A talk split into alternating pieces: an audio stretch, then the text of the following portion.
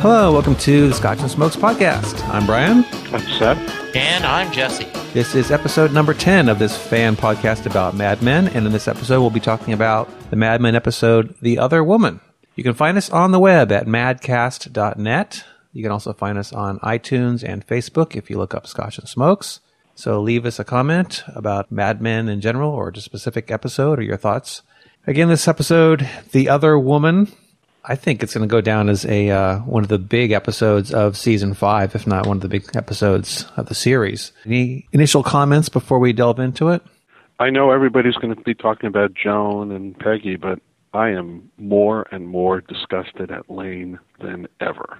Yeah, it is in a lot of ways a very dark episode and was really surprised they went there, but I enjoyed the ride. How about is that specific and vague enough? Yeah. I would say that I thought it was a very good episode, but I didn't enjoy the episode. Put it that way. Yeah.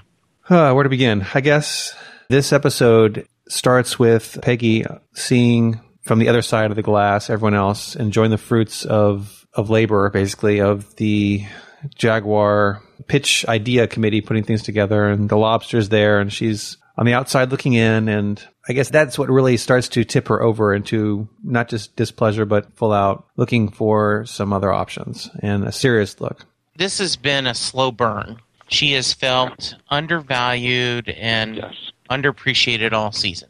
Let's go back where at the end of last season, she signed the pantyhose people that Right. was an influx of cash that kept the agency moving. And that was overshadowed by Don getting married. So she's now going on the cologne account. Right there on the phone, they originally want to go, well, say that you're his subordinate. No. Equal? No, I'm his supervisor. You know, she's not even in that meeting with the stupid creative people, and she comes up with a great idea. They're on the fly. I mean, Ken stands up and silently, you know, gives her a standing ovation, and no one cares.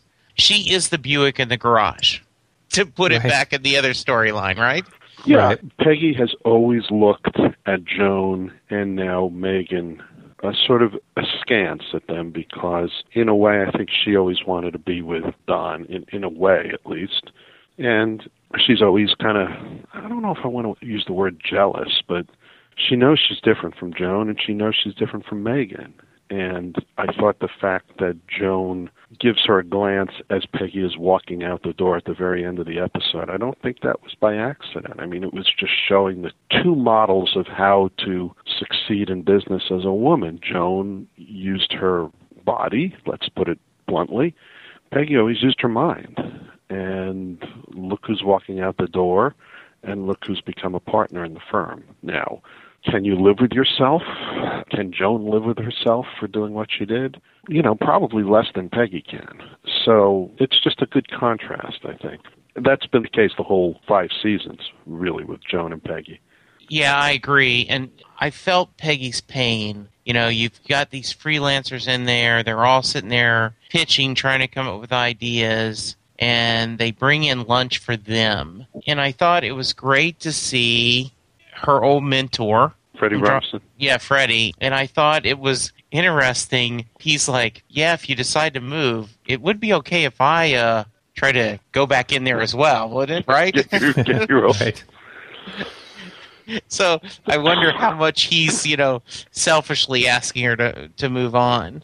Yeah. So Yeah, and speaking of selfish, I mean, let's just jump to Lane and his shenanigans with Joan. My goodness. My goodness.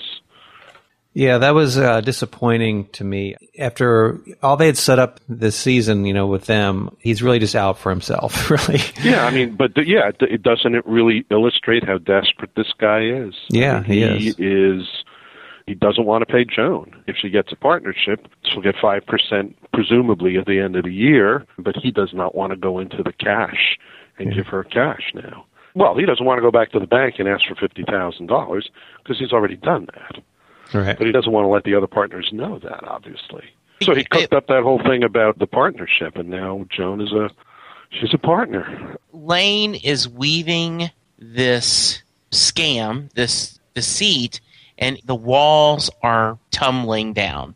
He you is think getting the whole company could come down because of this?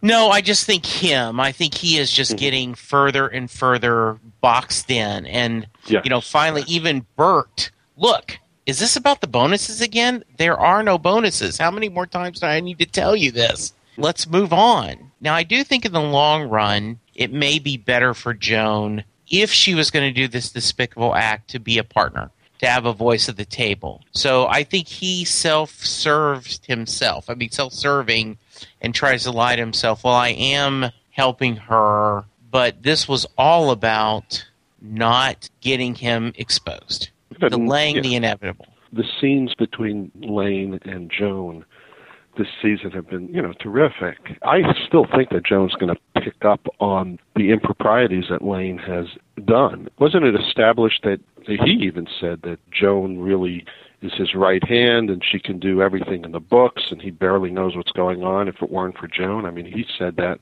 at the beginning of this season when she was still out of the office with the baby. He, Yeah. he was pleading with her to come back. So my guess is that she's going to pick up on this, on his improprieties, and then the question is, will she expose him or not?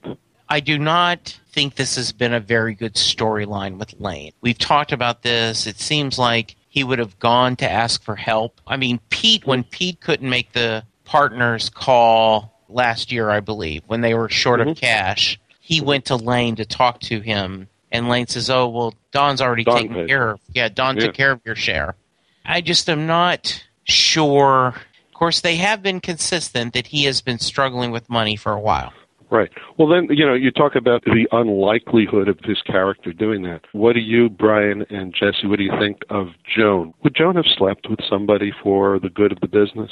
The thing about this episode that you know I still try to wrap my head around, and again I reiterate, I, I thought it was a well done episode, but I just it was just so icky on so many levels. I just, I mean, Pete I can see because he's a weasel. He was just like from the get go willing to just like trade. He trade Trudy in for the Jaguar account. You know, he doesn't he doesn't care. Well, he, he sort of asked her to dangle herself in front of a publisher friend of hers a few seasons ago to get one of his short stories published. Remember that? Right. Yeah. So he actually did. Yeah. And so with Lane, I was just thinking as you guys were talking, I was like, what would he have done if he did not have eight thousand dollars? I mean, and it's, for him, eight thousand dollars is a lot for Peggy, but for him, I mean, eight thousand is not a lot. We, we talked about this before, but God, could he just like found someone to like give him the money?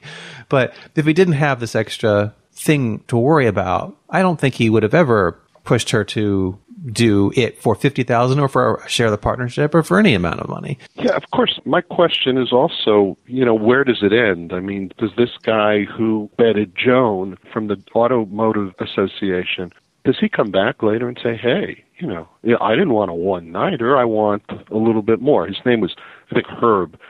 So I'm wondering about that. But on the, you know, on the other hand, yeah, I'd like to hear what what you think, Jesse. W- would Joan have done this? Obviously, she did. Well, she And- did, but I mean, But uh, I was shocked that she did. And I Okay. do think part of it is that she felt like no one was on her side, Right. right? First off, she's shocked that Pete came to her. And by the way, let's just talk about how sleazy Pete is. Ah. Again, the way he did this. Oh, I don't even know how I should bring it up. But uh, I'm going to bring it up. You know? Just, God, horrible. And then she said, You can't afford it. And he tried to spin it to the partners. She was almost amused. Maybe she didn't realize how much we would give this. And then when she said, Even Roger, you know, she mm. really had thought that Roger, with their bond, would have been no way. Yeah, I well, that's the other thing I was going to bring up too. Is like I could see Lane's reason for it as pathetic as it was, and I can see Pete doing it because he's just a weasel and a total asshole. Roger, that one surprised me because Yeah. I didn't, I didn't see that one coming. And I mean, you could say, okay, he did it, and there's, you know, he, he really wants the business to succeed, but I just thought it was not in character for him to. I mean, he just rolled over so quick. It was like, eh, okay, she want to do it, fine. I mean, that's the mother of his, you know, illegitimate child, but I just, Yeah. I don't, I don't know. That one didn't quite work for me. Huh.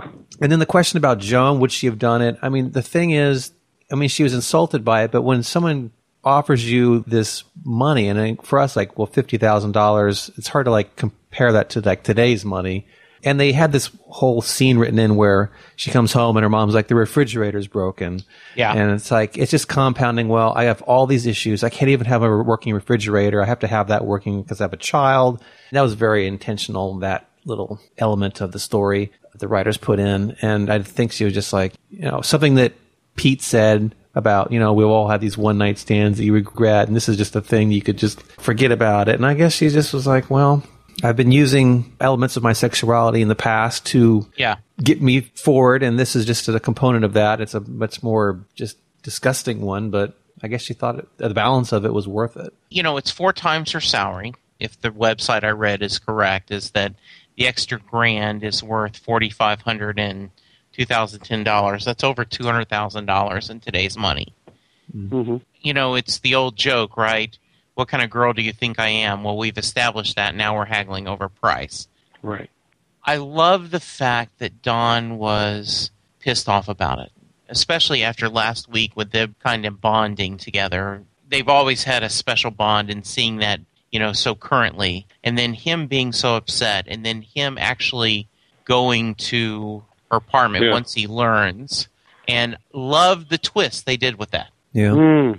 Yeah. Yeah, I thought that was a good twist compared to again that one episode this season which I didn't care for with the time shifting. This one it made sense. It was done well. It was something that you could see that oh, he actually showed up too late. You have to wonder would she have made any kind of different decision if he had gotten there sooner or if she had to go out later.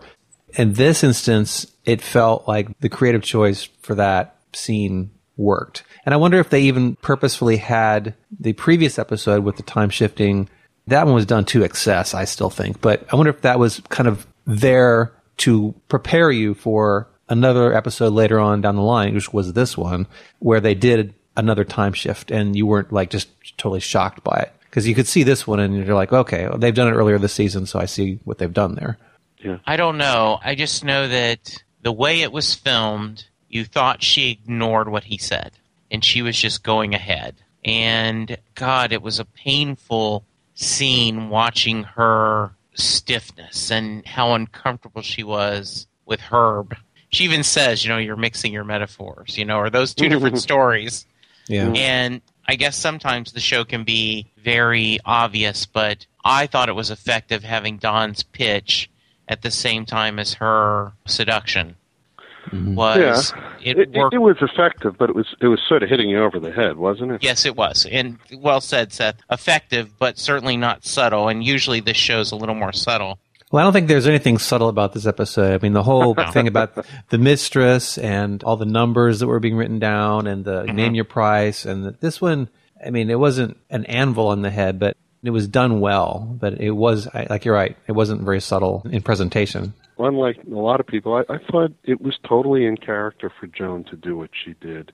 Let's face it. I mean, she is not an angel. She's not been an angel. She's had affairs with at least one married man that we know of. And she's kind of made her career being sort of a, I hate to say it, and I'm sure people are going to be upset with this when I say it, but sort of like a, a bouncy, sort of, uh, I don't know, a bouncy redhead. I don't, I don't, I don't know. I mean, you remember the scene in, I think it was season three or season two when the Japanese came to get some business pitched at them from Sterling Cooper and one of the Japanese men, and he didn't say it in English; it had to be translated. But basically, he said, "How does she stand up without falling over?" I mean, it's she's she's window dressing. That's probably the best. She's a smart lady. She's a very accomplished lady, but she's window dressing there at the agency. In fact, going back to my earlier point about the contrast between herself and Peggy, I'd say she's every bit as bright as Peggy, but she specifically didn't want to get into copywriting. She didn't want to use her talent, her brains, her intelligence. She was using something else. Now, once she got into the office manager position, she was very good at it. They couldn't have started the new agency without her. Remember, they bring her in. Roger brings her in that Sunday night when they are bolting from the British owners to start out their own agency. I mean, she knows where everything is. So she was Yeah. the linchpin of that agency, even though she wasn't even there at the time. She was gone. Right. And Um, so he knew, yeah. Yeah, but I mean, I'm not surprised that Joan did this. I mean, I would have been surprised if she didn't do it. I really do. Yeah. I really am. And I think, you know, Don, I think is somewhat of a, he's kind of a holier than thou at times. He protests about Joan, but heck, I mean, how many affairs has he had? You know, let's, Right. let's face it here. Come on. As he fired Sal Romano, he said to Sal, who do you think you're talking to? I.e., Yeah. I know who you are, Sal. I saw what you did in that hotel in Baltimore. Who, who you, th- you know, who do you? So I would say to Don, if I could, you know, who do you think you're talking to? I know who you are. You're a, a sort of a serial philanderer for many, many years. So why are you so upset about this offer to Joan? My goodness. Well, I think he sees a distinction, though. He has his own moral code, and I think his Yeah. moral code is different, and he does see a distinction, and I think some people could that. Sure, he has his affairs and he has these other things, and he's dealing with people. I think it's like consenting adults are, are doing it, and mm-hmm. in his mind, it's like it's not. It's different because again, he comes from a his background is he grew up in a house, a house Yes. of prostitution. There's a scene earlier this season where they're in that house Right. of prostitution, and he's just like, "I'm not in for this. This is not for me." And I'm. Yeah, I think he, I even if he had been with it is. if he had been with Betty, I think he still would have been there and been like, "No, I'm not not doing this." And I think for him, that's a line that he does not. Yeah. think should be crossed, and it's not appropriate, or it's just demeaning to maybe both parties. I don't know, but for him, it, there is a distinction there. I'm always fascinated when you try to show the creative process and what makes you think something. And watching Ginsberg see Megan, she's his Jaguar, right? She's his unattainable. She just comes and goes however she pleases, which leads him to the thought of the pitch to Don that makes it. And you know, Peggy found Ginsberg, not Don. You know, I mean, it's one thing if you can say, well, I built this team, and so I still, it's part of my skill is finding good people around me that as I get older to build on them. You know, Peggy built this team. She found him. So Don did not come up with a great idea. Ginsberg did. Now Don pitched it, and he pitched it well. It's going to be interesting what they're going to do without Peggy there. Absolutely. Yeah, Absolutely. I mean, I think that's part of why Don was so part of why he was so upset about it, and why he's holding her hand and kissing her hand and won't let it go, and he's worried about the future of the agency. I mean, he clearly is having trouble thinking up new taglines and new ideas, and he's relying on the younger set there. And Peggy's one of the most crucial parts of that younger set. absolutely. His response when Ginsberg told him the line, and he kind of just goes, "Ah, yeah, like yes, that's that's the one." And you know, it wasn't one of those responses where he was like, "Oh, damn it, I should have thought of that." He just genuinely was like, "Oh, yeah, that's it, good job." But you know, this is like the second time now where Ginsberg has had the idea, like the snowball pitch. Don won the the client with his idea, but only because he left Ginsberg's in the taxi. We're seeing in this season that Don's mojo, he's still got it, but it's not quite at the peak of his powers anymore. He's not Yes. quite there. And now he's lost Peggy. Not only has he lost Peggy, but he's lost her to his nemesis. For him to lose Peggy to that guy, it's, it's Oh, yeah. double salt on the wound. Well, he says that. Well, of course you are, or something along that lines. Weren't Yeah. they the agency? They tricked them into thinking they were doing a TV commercial For Toyota. or Honda, or yeah, where Honda. Yeah, it's Yeah. for Honda, sorry. Peggy was driving it around. Right, the in, little- the, yeah. the studio, yeah. I really enjoyed the way you made it clear that this was a hard decision for Peggy. But once she made it, she was convinced that I've got to try this on my own. Yeah, oh, And- oh yeah. So what happens to Peggy then? I mean, this is one of those things where she leaves the agency, and as we've seen with like characters that are not there, like Joan had some time earlier in the season where they showed her in her apartment and whatnot, but eventually she came back. Betty is outside the office, and of course she's not as seen as much. So what What becomes of Peggy? Is she now what? have like scenes for adapting to the new office, or is she going to be like just off for a while? I don't know the story of maybe is Elisabeth Moss have some other acting commitment that she had to be gone for the rest of the the, the latter part of the season. You know, it's, these are things I you just don't know. I don't think we know. Of course, the hope is that she's not. I mean, the hope is that she's part of the show. Some people feel that the show is all about her and that Don is a character in the show, but the show really should be called Mad Women. And it's more the story of the women of those days, starring Peggy and maybe co starring Joan. A few seasons ago, co starring uh, Betty Draper as well.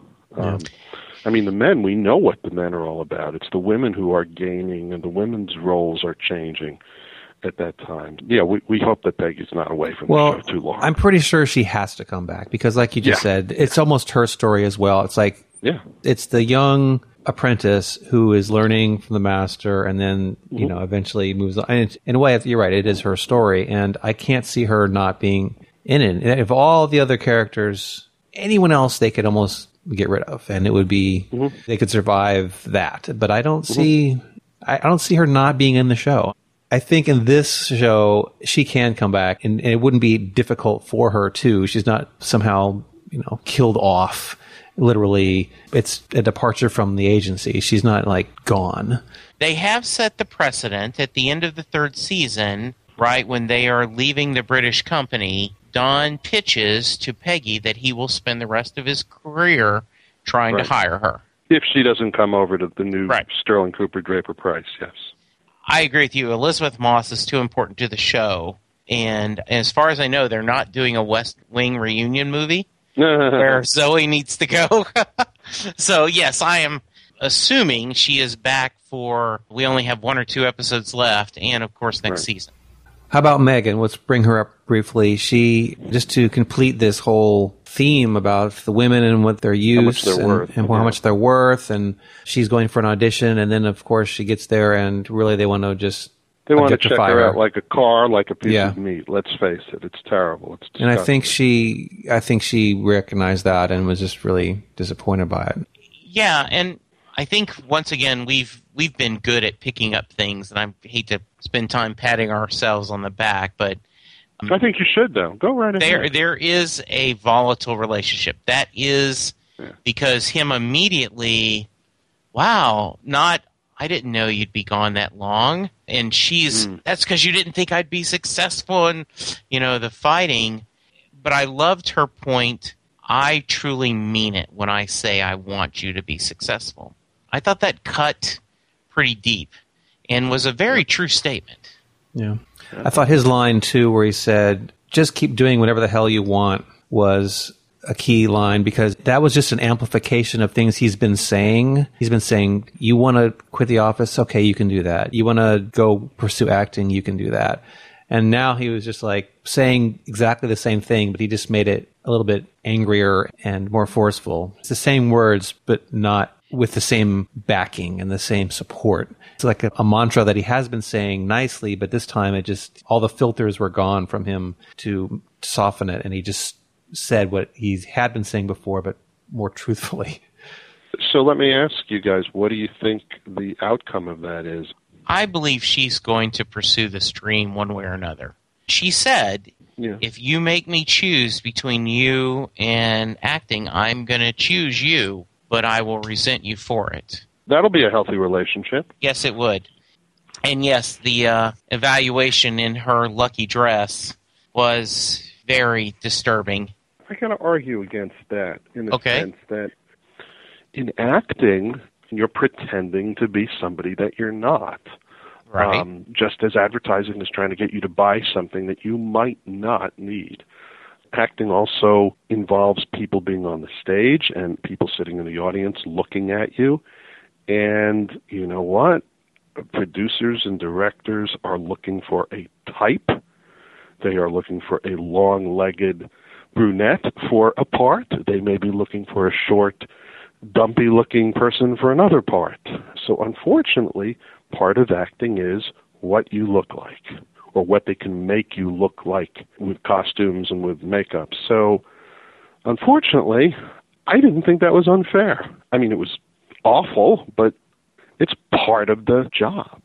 Well, maybe, but I do think that for her, part of that was a naivete about just exactly what she was getting herself into. I think whatever role she thought it was or what the producers wanted, I think she was going in there with this thing about, you know, my craft is going to be the thing that carries. It's like Don's thing where he said, we don't need that to win the deal. Our creative will be the one that sells it. I don't, we don't need Right. all three votes. We only need two. We don't need you to do that. Our pitch will win the day. And I think in her mind, she's like, my acting, my use of the craft will be enough. And for them to then objectify her, I think that was a surprise. Wasn't it a, big deal made of her wearing her quote, her audition dress? Now, what is that if it's not a an invitation to look at what my legs look like and what my body looks like? Yeah, but again, it's the degree to which they were doing it. It's, you know, Okay. and we didn't even see the end of the scene. I mean, they might have said, okay, doll, why don't you unbutton the top a little bit just so we can see, you know, what we, you know, just, it almost seemed like, all right, part A, turn around. Part B, okay, do this. And we didn't see part B or C, and we assume, well, we didn't see it. Maybe it did, maybe it didn't. But it almost seemed like, you know, that was like the first part of it. That's why, again, it was just an icky feeling in this, in an episode that was kind of icky.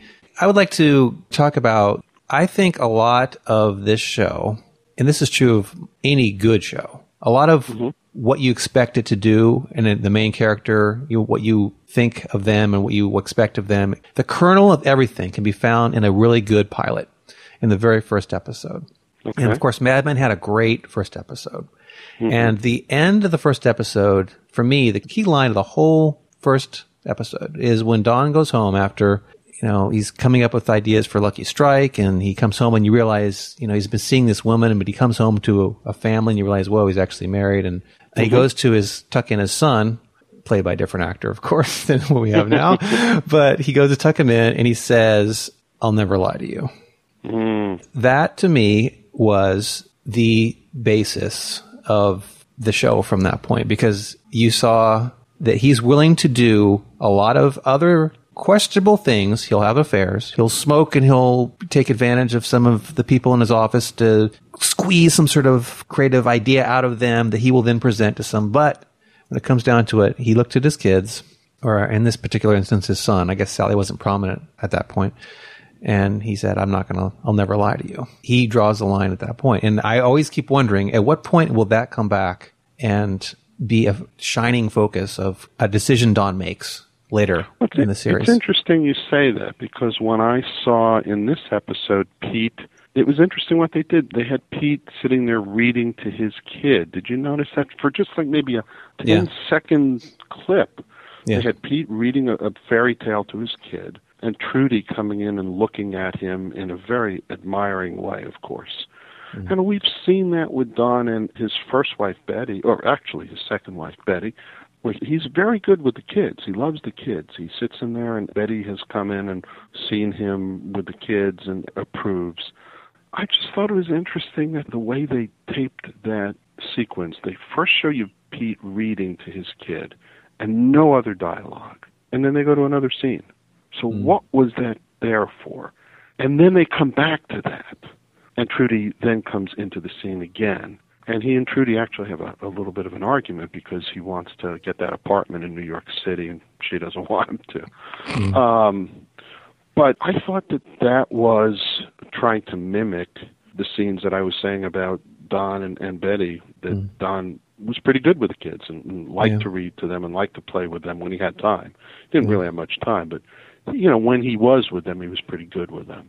So I thought that was another way to mimic Pete trying to be Don Draper. And then, of course, you know, it sets up the rest of the episode, and, and we see that, yeah, maybe you're right there, uh, Brian, that these men, these madmen, wouldn't lie to their kids. They wouldn't be bad to their kids, but boy, would they be bad to everybody else.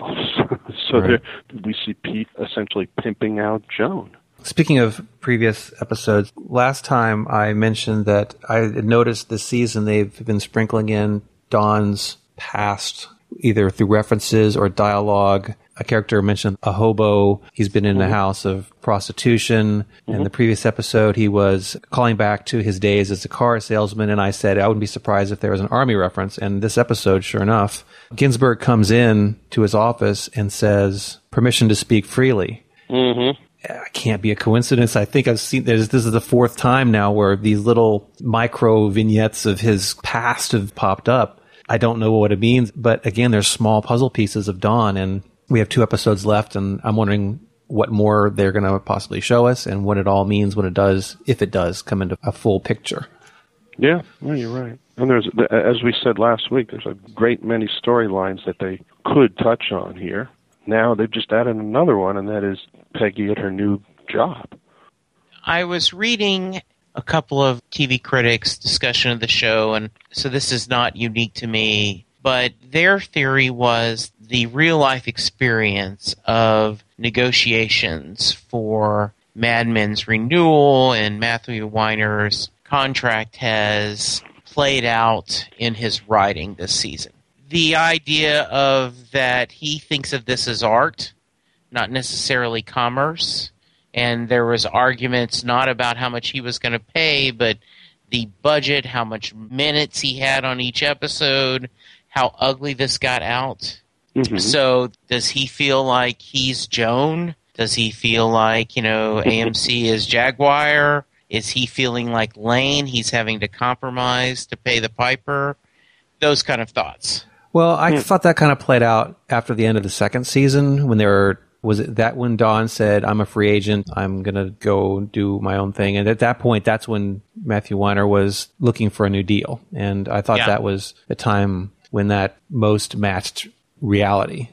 I will say that I saw something on a blog somewhere where someone has done a comparison and a theory that this season is mimicking the Sgt. Pepper album and each song as each one goes along the track listing is is very similar and like the last episode was lovely rita and there's joan as lovely rita and there's lyrics that match to it and i ended up reading a couple of the posts about it and you can find similarities to almost anything but it was kind of striking that there were some interesting uh, parallels there not just with that song but some other songs maybe i'll forward you that link along I think that should be in the show notes, and I think it should be homework yeah for uh, not only us but listeners because that Yeah. sounds fascinating. Yeah.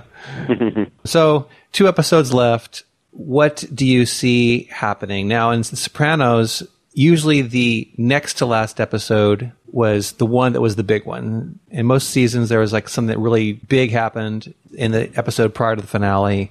I mean, I can remember lots of ones where key characters either got killed or what have you, and, and it was always like, a wow, that was an incredible episode. Do you anticipate? I mean, to me, this one was a very jaw dropping episode with Peggy leaving and, you know, what's happening with the firm and they got Jaguar. What do we see in the last two? Do you have any ideas or predictions? Hmm. I'm thinking that they decide to have a really, really sexy Jaguar commercial, and this actress auditions for it, and it turns out to be Megan. Okay, I'm only kidding. I don't know. no, I have no that's idea. not a bad plan. I Um, have I, no idea. I do think we should get the payoff of Lane's embezzlement. I think mm-hmm. that's Chekhov's law, and so we've got to have some kind of resolution on that. We may not even see Peggy next week, but I think we'll see her in the final episode. And speaking of Peggy and Chekhov's law, I thought it was interesting when she, at the very end, went to the elevator, hit a little button, there's the ding, mm-hmm. and I couldn't help but think back to when Don was looking down the, the vast empty elevator shaft, Right. and Right. That might be something that never comes back again. But man, you couldn't help. Not that she was going to like plunge down into the elevator, but you just recalled that somehow, and, and maybe that was the Absolutely. foreshadowing that like at some point Peggy is going to be going down that just as Megan did, and everything's sucking away away from you, and I don't know. I'm right there Well, with you. I'm- When she did, I was worried. I'm like, Peggy, look! Don't keep looking at Joan and walk in.